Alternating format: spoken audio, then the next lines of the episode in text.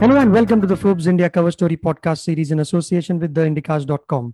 My name is Abhishek and this issue's cover is on one of the fastest growing unicorns in India and not the kind you may have come across as final consumers. Moglix is an e-commerce outfit, but one which sells to businesses. Joining me on the call to talk about his cover is Forbes India's Manu Balachandran. Hi Manu, welcome back on a back-to-back cover. Hi Abhishek, good to be back. How are you doing? I'm very well, thank you. You'll have to first start explaining uh, our listeners about how a B2B site is different from a B2C one, meaning an e-commerce site that sells to commercial customers, and how big is the market in the first place?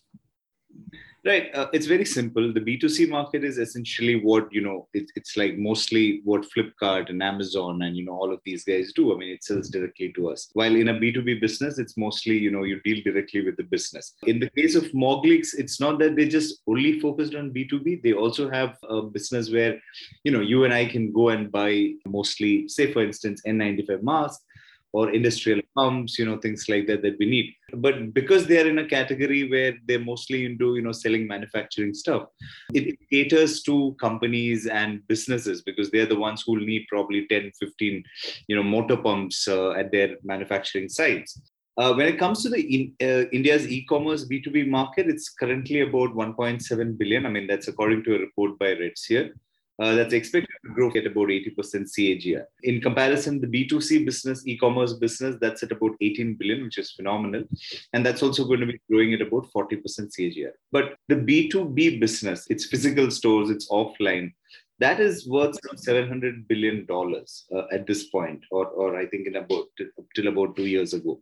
Think of it as you know what even moglix later tells me about you know how they want to be the chawri bazaar uh, bazaar is essentially is in delhi where you get all these industrial goods. So they want to take that to the online you know model and and sort of expand. Incidentally that was my next question is that how uh, would they like to position themselves and that's what it is. And they want to be a one stop shop for all commercial needs then. Absolutely. And uh, and uh, they they have managed to uh, do that for some time. They've got a big list of clients and obviously that was quite evident you know even during the crisis when delhi was sort of breathless. Uh, they've got a huge uh, client following at this point and they've managed to sort of take that business that what they call Chawri Bazaar business into the online world and have managed to crack it, which is essentially why they have managed to raise uh, so much uh, money so far and become a unicorn. Uh, how would you describe their business model? What are the different revenue streams? One is, like I said earlier, they anybody, for instance, businesses can buy, you know, um, um, they not their products. They're essentially the middlemen, but they they sell these products on their platform. You and I can buy those uh, online the second bit is they they also sort of want to be what they call an operating system, which is basically a full full stack service that will cover everything from procurement, packaging, supply chain financing, and integrate into their whole uh, procurement plans. What they're trying to solve is you know the whole problem around the offline world. You know you have to go to a seller. You know based on his mood that day you will probably get at a certain price. So they're sort of trying to uh, fix all of that, make it so much more easier in, in, the whole procurement process. If you have to service them, then make it easier. They'll be the one-stop solution for all of that, which is big. I mean, when you think about it, you know, any big any big manufacturing company, you need all of these services, and uh, these guys want to fix that. That is that is essentially how he's positioning as a one-stop solution for businesses in their entire procurement plans. And whom does uh, Moglix count as uh, competitors? Uh, it's a field which is, you know, you mentioned 1.7 billion. One might say it's fledgling. So, who are the folks that Moglix is up against? So that is something I had asked Rahul Garg, the CEO of the company and the founder. The only company he referred to was India Mart. But then the only thing is they don't really consider them as uh, as competitors because India Mart is essentially a listing service. It basically connects the seller to the buyer. Whereas here, uh, you know, they're trying to sort of uh, solve the problem, be the be the people who are solving the problem.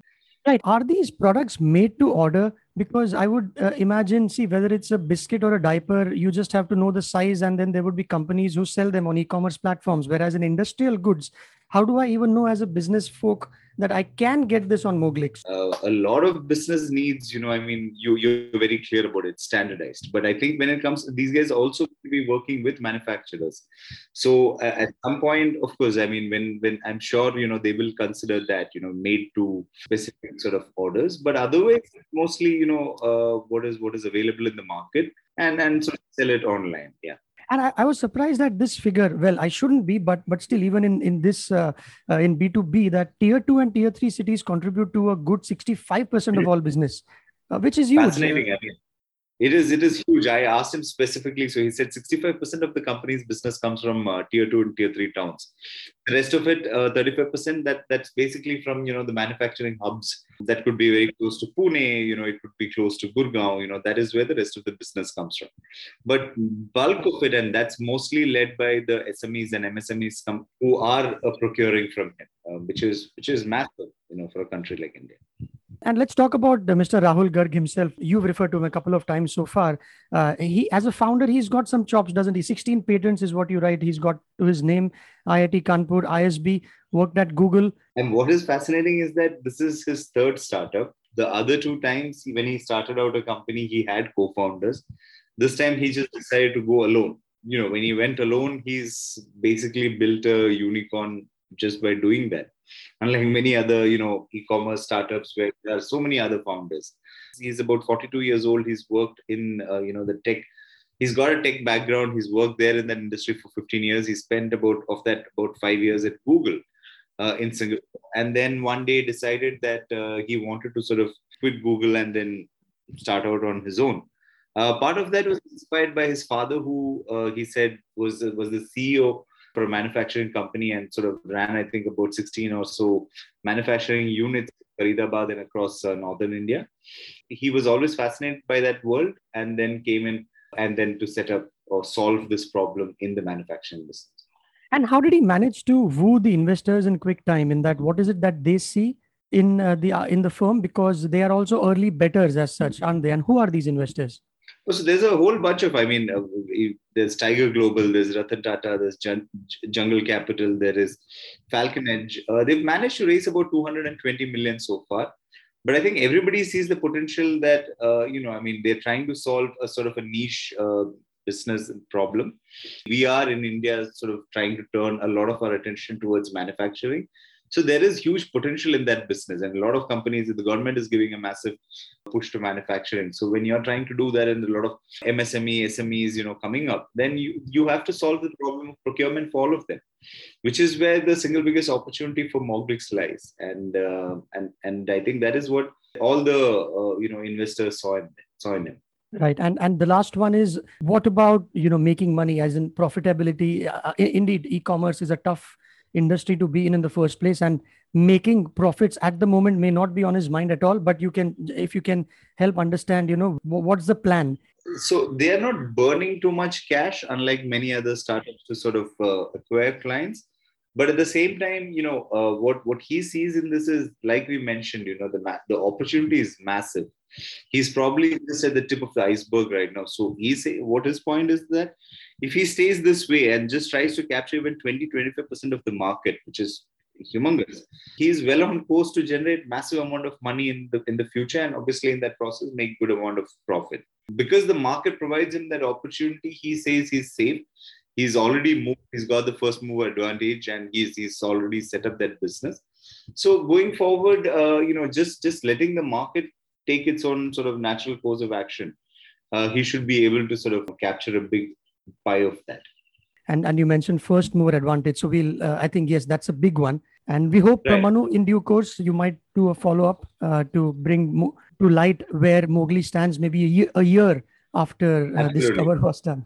Definitely, Abhishek. I think I'll take your suggestion and probably we'll we'll take a look at it from a year, year from now and see how manufacturing has changed. I mean, there's so much you know happening in manufacturing. Also, there's a lot of you know vocal for local. You know, with all the whole you know COVID crisis and then of course the skirmishes on the border. So if that helps them, indeed helps the manufacturing sector, then uh, and you know eventually how does that trickle down to companies like Moglix will be quite fascinating. So we'll probably take a account of that in a year from now. Excellent. Thank you, Manu. Thank you very much for your time on this Thank podcast as well. Thank you. Thank you so much, Abhishek. Good to see you. All your listeners, uh, you can get this podcast on ForbesIndia.com, uh, on iTunes, Spotify, Stitcher, and Google, Apple Podcasts, or whichever app you use to consume your content. And to have someone call you for a Forbes India subscription, message Forbes to 51818. And also look for other podcasts from uh, Forbes India. There's one called Teenpreneur, an interview series with young entrepreneurs. And we also have from the bookshelf of Forbes India conversations about business, economics, and books.